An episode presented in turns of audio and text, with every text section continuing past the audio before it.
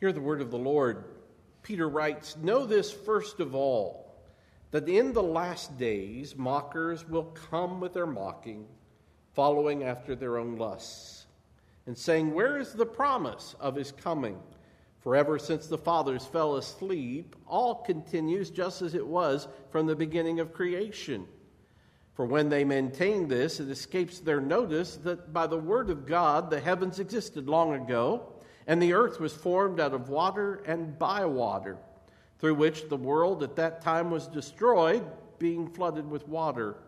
But by his word, the present heavens and earth are being reserved for fire, kept for the day of judgment and destruction of ungodly men. But do not let this one fact escape your notice, beloved, that with the Lord one day is like a thousand years, and a thousand years like one day. The Lord is not slow about his promise, as some count slowness, but is patient towards you, not wishing for any to perish, but for all to come to repentance. But the day of the Lord will come like a thief, in which the heavens will pass away with a roar, and the elements will be destroyed with intense heat, and the earth and its works will all be burned up. May God add his blessing to his word this morning. Please be seated. Glenn Angst and his family were missionaries in China for a number of years. In their last years, they, in fact, had been put under house arrest by the Chinese government and were waiting there, isolated, until they got news that they could go back home to the U.S. One day, finally, a soldier came and knocked on the door and told them that they could now leave and go back to the U.S. and that he would be back later to pick them up and take them to the airport. However, they could only take 200 pounds with them. Now, I want you to think about that for a moment because it was quite a quandary for this family. If it was your family, you had a wife and, and, and a husband and two kids. You think about uh, after having spent years there, the 200 pounds wasn't a whole lot. And they just tried to decide right there uh, what was important and what needed to stay. Glenn's wife uh, was particularly interested in some vases and a sewing machine that were as important to her. Glenn, of course, thought his computer and his books were most valuable. And the children found themselves concerned about clothes and toys and games.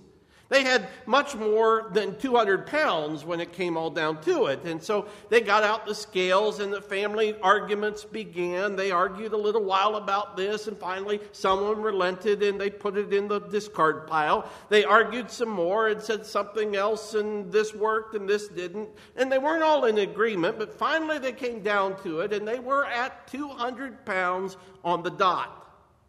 Well, later that day, the soldier came back and asked, Are you ready to go? And Glenn said, I think we're ready.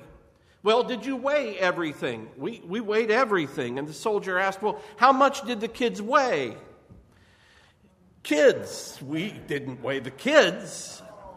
And so suddenly the argument was over. The sewing machine, the books, the computer, all that just didn't quite seem as important. This morning, I want to remind the church that very soon we will be going home. The Bible teaches that those who are in Christ will one day be in the presence of the Lord forever. But the Bible is also clear Christians should live with the expectation that Jesus is coming back to earth soon. Now, I don't have to tell you that this year, 2020, has been like no other year I can remember in my lifetime. We have seen the very fabric of our society torn apart by this coronavirus and the disputes that it caused. Uh, that, it, that it has caused the turmoil of race relations, the uncertainty of our upcoming elections. Add that uh, to shutdowns and masks and conflicted science and, and questions about religious liberty, and I think it's safe to say there is an awful amount of angst in our world. Now, now, last, uh, now next week, I, I, want you to come back, and I hope that if you're listening online, that you'll tune in because I want to preach a message I've contemplated now for some time, and I want to talk about Christ Corona and the church and how all of this comes together. And I'm going to speak to all the divisiveness that is going on in our communities and our culture and what I believe is an adequate and, important Christian response. But I want to deal with this issue first. I, have begun to hear questions this morning regarding biblical prophecy and wondering the questions go Is this the time? Are we, Pastor, in the last days? And my answer is always the same. We most certainly are. My friends, you should know that from a biblical perspective, we have been in the last days ever since Jesus Christ ascended to heaven some 2,000 years ago. But, but understand this. It is written in Scripture that in the last days there will come times of difficulty. For people will be lovers of self, lovers of money, proud, arrogant, abusive, disobedient to their parents, ungrateful, unholy, heartless, unappeasable, slanderous, without self control, brutal, not loving good, treacherous, reckless, swollen with conceit lovers of pleasure rather than lovers of God, having the appearance of godliness but denying its power. Avoid such people, Paul wrote to Timothy. Man alive, if we paid attention to that verse, it might cause us to change our Facebook feed somewhat. Hebrews 2, verse 1 or 1 2 says, In these last days, in these last days, he has spoken to us by his Son, whom he has appointed over all things and through whom he has made all the universe. And so the Bible's perspective is, is that we are living in the last days. But there are some Christians who can get very caught up in the whole idea of prophecy and what will occur and what it will look like according to an interpretation of Scripture, or rather often what someone else told them that they interpret Scripture to be. And so I want to talk about this this morning. Now, when it comes to think about thinking about the return of Christ, my goodness, this ought to be something that excites us. It ought to be something that, in fact, unites us and encourages us to work together as a community. And yet, sometimes I see in the church the exact opposite because we have a tendency to break off into our camps. We get angry because you don't agree with me and I don't agree with you. You may be premillennial or postmillennial or amillennial. And depending how you come at all those issues, you could be a dispensational millennialist or a historic premillennialist, or you might be post trib, pre trib, or mid trib. Who knows? Now, for a lot of you, I, I, suspect you probably don't have a clue about any of those things. You just know that Kirk Cameron has something to do with it, and you don't want to get left behind. But, uh, but that's, that's kind of the way we see it. But what we do need to know is this what is important about this doctrine that Jesus Christ is coming again? And on that question, the Bible is not silent. In fact, did you know that out of one out of every 30 verses in Scripture speaks to the end times or the second coming in some way? In fact, in the New Testament, there are 260 chapters with more than 300 references to the end of the age. So the Bible is certainly not silent. But what is the message? Let me give you, as best I know, a summation of what the scriptures teach about the second coming. And quite frankly, two words simply cover it all. This is what's important. This is a scriptural message. Be ready. Above all things, be ready. The, the Bible's purpose for telling us about the second coming of Christ is not so that we have some code to break some puzzle to figure out, or even something interesting to debate. No, it rather tells us about the second coming so that we can be prepared for when it happens. I hope that you've noticed that this morning in this passage that we've read. The Apostle Peter is writing to a church that is at that time going through persecution. They're, they're being intimidated by authorities. They're starting to question whether or not Christ is, in fact, going to return. In 2 Peter 3, beginning with verse 3, we read that he says, Know that first of all, that in the last days mockers will come with their mocking, following after their own lusts, and saying, Where is the promise of his coming? For ever since the fathers fell asleep, all continues just as it was from the beginning of creation. Peter has heard the scoffers, and so have these believers. Ah, you can't believe that Jesus Christ is coming again? That's so fanciful. That's absurd. Why? Well, because he hasn't come yet. Each day is just like the other. And of course, to argue that Jesus isn't coming because he hasn't come yet doesn't hold a lot of water, but it does over time carry emotional weight. And of course, I look around our society today and we certainly have scoffers.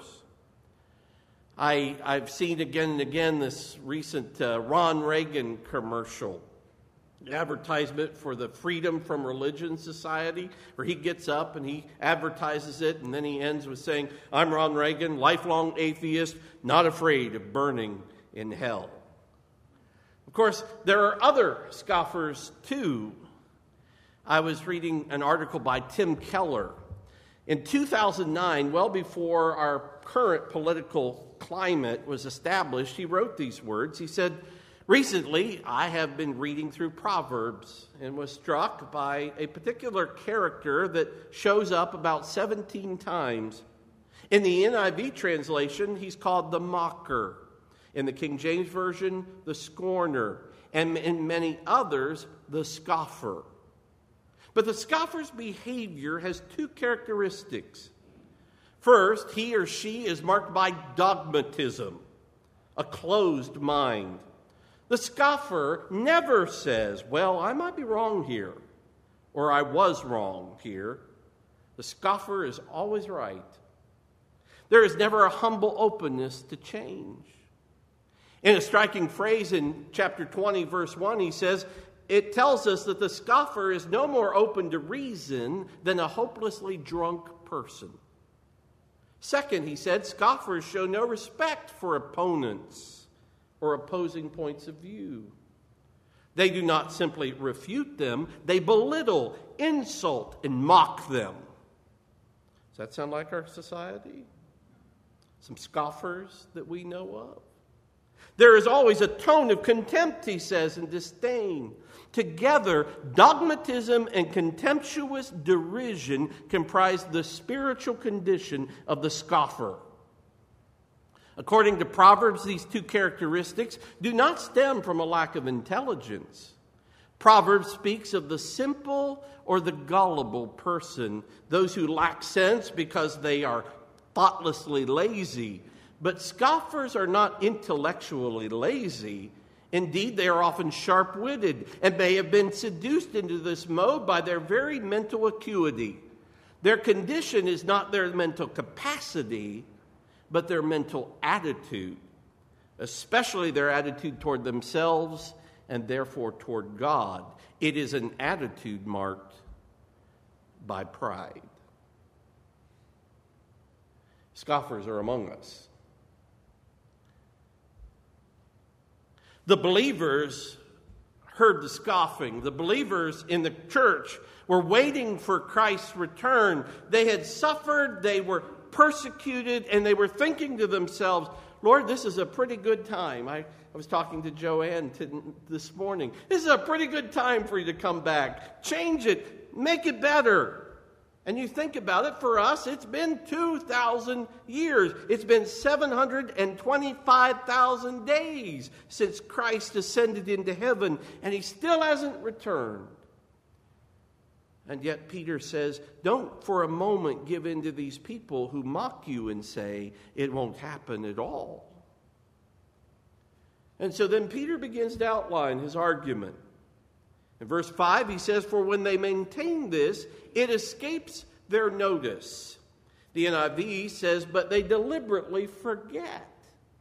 The phrase is a little tough to translate, but basically it means they intentionally overlook. They don't want to see what's right in front of them.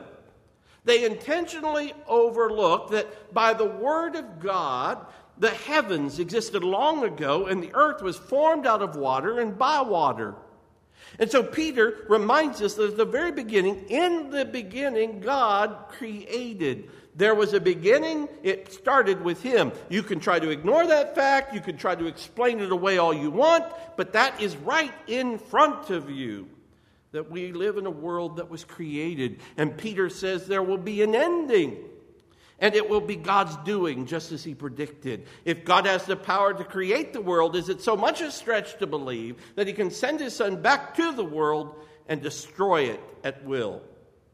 In verse 6, he says, It happened once with water. Don't be surprised when it happens by fire. Now, Peter then addresses a very good question that had to be on his readers' minds. If he hasn't come, why not?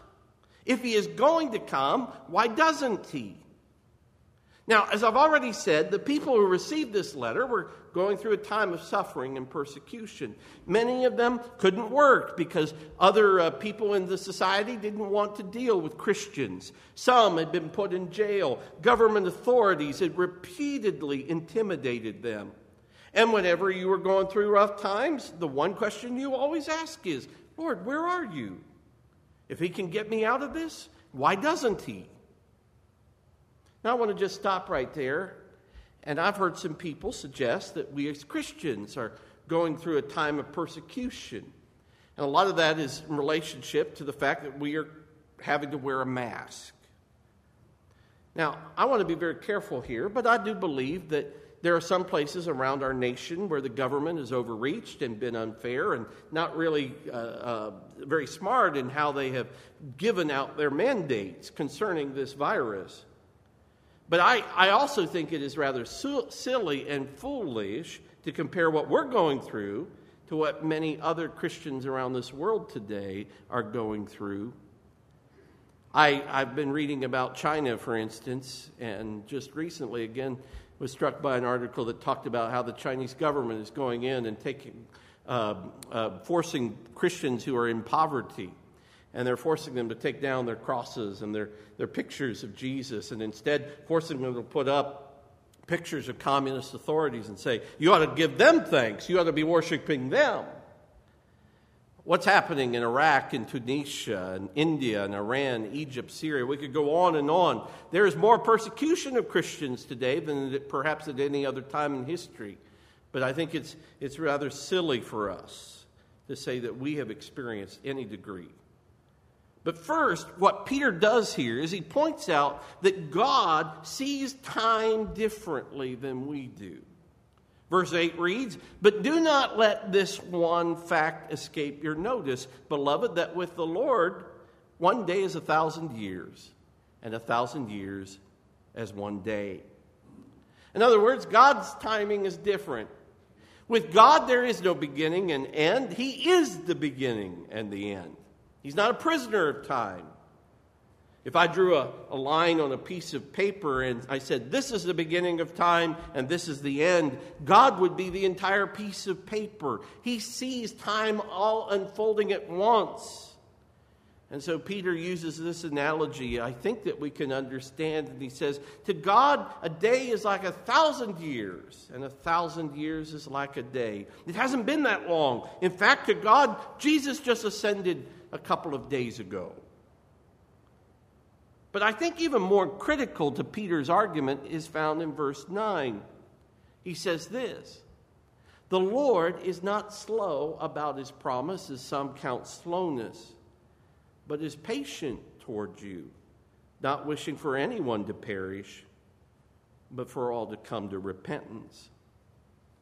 You see, God is not slow, he's patient. And there's a difference.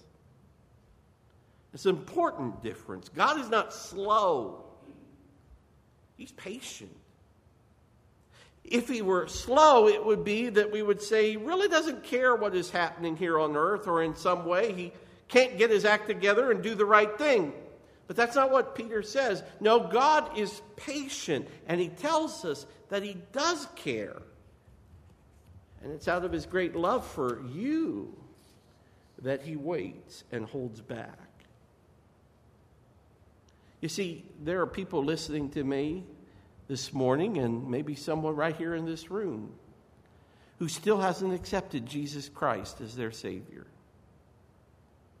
It's out of His great love for you, the Bible says, that He waits. In fact, in verse 15, it says, Regard the patience of the Lord as salvation. From God's perspective, the longer He waits, the more opportunity you will have to say yes to His gift through Jesus Christ. The longer He waits, He is hoping that you will say yes to Christ. And Peter makes it clear there is a day coming when the waiting will be done. And I can't help but wonder as I see our culture sliding faster and faster into the moral abyss of secularism, the moral confusion that's existing about sexuality and gender, the, the, the, the, lack of confidence we have, and, and even godliness and goodness. When we, when we think of religion and faith as dangerous, I wonder if he can wait much longer. Now, Peter says the implication of Jesus' coming then is this. 2 Peter 3, verse 11, he says, Since all these things are to be destroyed in this way, what sort of people ought you to be in holy conduct and godliness? In verse 14, he answers, Therefore, beloved, since you look for these things, be diligent to be found by him in peace, spotless and blameless. You know, when uh, a lot of you probably didn't get to take a vacation this summer, but when you get an opportunity to get away and you go on a vacation, the first thing you've got to decide is where you're going to go. Is it going to be London, London, Ohio, or London, England? There's a difference, right? Are you going to go to, to, to, to to uh, you know Yosemite Park, or are just going to go to the metro parks? You might uh, get a brochure. You might uh, check the website. You would imagine yourself in the pictures. You count the cost, and of course, then you make your choice. You make a decision. The Bible reminds us that we have a decision to make about our eternal destination. Will we spend eternity with Christ in heaven? Or will we decide to spend eternity without Christ in the alternative, hell? And of course, the Bible paints a picture of what to expect, what each eternal home will be like. The book of Revelation, for instance, describes heaven in terms of a, a place of incredible beauty, loving relationships, uninhibited worship, no more sickness no more crying, no more pain. But it also describes hell. It's described as a place of fire and darkness, eternal weeping and gnashing of teeth. I read this last week that gnashing of teeth is the body's response to an emotional regret. It's as if you look back in your life and you remember things that you would have done differently if you could but you missed it, and so you gnash your teeth. If only I'd made a different decision. When Jesus Christ returns, the Bible says that every knee will bow and every tongue confess. But listen, you won't get credit for it then. C.S. Lewis wrote, There is no good saying, I choose to kneel down when it has become impossible to stand up. So we are in a decision phase right now. Where will you be in eternity? The Bible says we can decide to receive the gift of Jesus Christ as our Savior. We can repent of our sin, or we can decide not to. But of course, there is a second phase to this destination, and that is what I would call the preparation phase. You, you, you don't just get prepared for a vacation by accident. You, you prepare for it. You, you have to work at it. You, you have to pack your bags. You got to get transportation lined up. Money needs to be saved, perhaps. If you're like me, I go on a diet and exercise program to look good in my bathing suit. Now, you don't believe that, and uh, I wouldn't either. Now, we should be prepared for Christ's return too. In fact, one of the reasons we get so caught up with uh, when he will return is because we want to be ready. So we'd love to, to have it on our phones and make sure we get an alarm. It's almost time, be ready. But as you know, the Bible isn't that specific. Yet we're like children in the back seat of the car. Are we there yet, Daddy? The disciples asked Jesus in Matthew 24, Jesus, when will the end come? And he said, It's not for you to know the day nor the hour. There will come signs like birth pains of a pregnant woman that will let you know it's getting closer, but it's not for you to know the exact time. And then Jesus says something extraordinary, something I would never expect him to say. He says, I don't even know, only my Father in heaven. I never expect Jesus to say that, but he doesn't even know, and that means that I shouldn't be surprised I don't know. And by the way, the, the, the television preacher you listen to doesn't know either. I think the Bible is vague in some of its prophecies because God wants us to live with an attitude of readiness every day. This could be that day. Luke 12, 24, Jesus says simply, You too be ready. For the Son of Man is coming at an hour you do not expect. So it could be today. It could be now, before you walk out the door of this church, before you get up before you go into your house, before you eat lunch, before you turn on the TV, before you go to bed, before you wake up. It could be today. And the Bible says we should live with a spirit of readiness. Peter says, Be holy in conduct and godliness, live in peace, be spotless and blameless. You see, for many of us, we think the big eschatological question is when? When is he coming for us? Or how is he going to come? Peter says, no, the big question is what do I want to be caught doing? What kind of life will I be living? Do I want to be caught with some snarky post online, or do I want to point people to Jesus? Do I want to be caught reading his book, his, the scriptures, studying it, understanding it, or watching a morally questionable reality TV show? I, I, I want to be caught serving the church. I want to be caught giving life, not taking it. I want to be caught singing in my car instead of honking my horn at someone. I want to be caught praying with a friend, encouraging a coworker, loving my family, witnessing to my neighbor, comforting the hurting, sharing my testimony, giving to someone in need, rejoicing in my suffering. I want to be caught living a holy and godly life. So, what kind of life will you be caught living? Be prepared. Be ready. Live today as this is, as if this is the day. It'll change your life, change your perspective. It'll change the world. Let's pray together.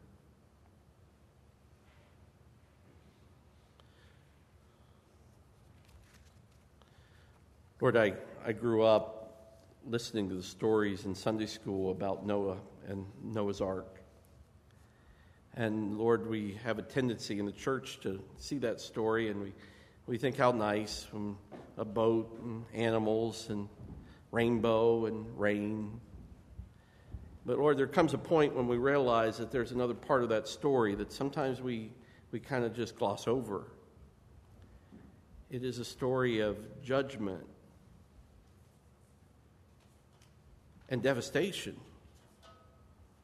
for those who chose not to follow after you. Lord, similarly, we, we rejoice in the idea that you are coming again, but we know that that day is a day that, Lord, what you will say to the world, it is finished, it is over, time has stopped. And Lord, because you love us, you reach out. And Lord, every person who can hear my voice this morning has a new opportunity to say yes to your gift of grace. Lord, I pray that we might come to the ark. That, Lord, when you destroyed the world by water, you provided an ark, and once that door was closed, it was closed. It could not be opened again. Lord, Jesus Christ is our ark. The cross is there. It is open this morning, and we can say yes. And I pray that, Lord, the people who hear my voice this morning would each of us run to that ark. And when that fire comes, Lord, we would be found in you, being able to live with you forever in the place that you prepared. Oh God, I thank you for this word today. And even in this time of corona, you're reaching out to us. You're reminding us that this world will pass away, but your word will never pass away. We lean on the truth of your word this morning. I pray this in Jesus' name.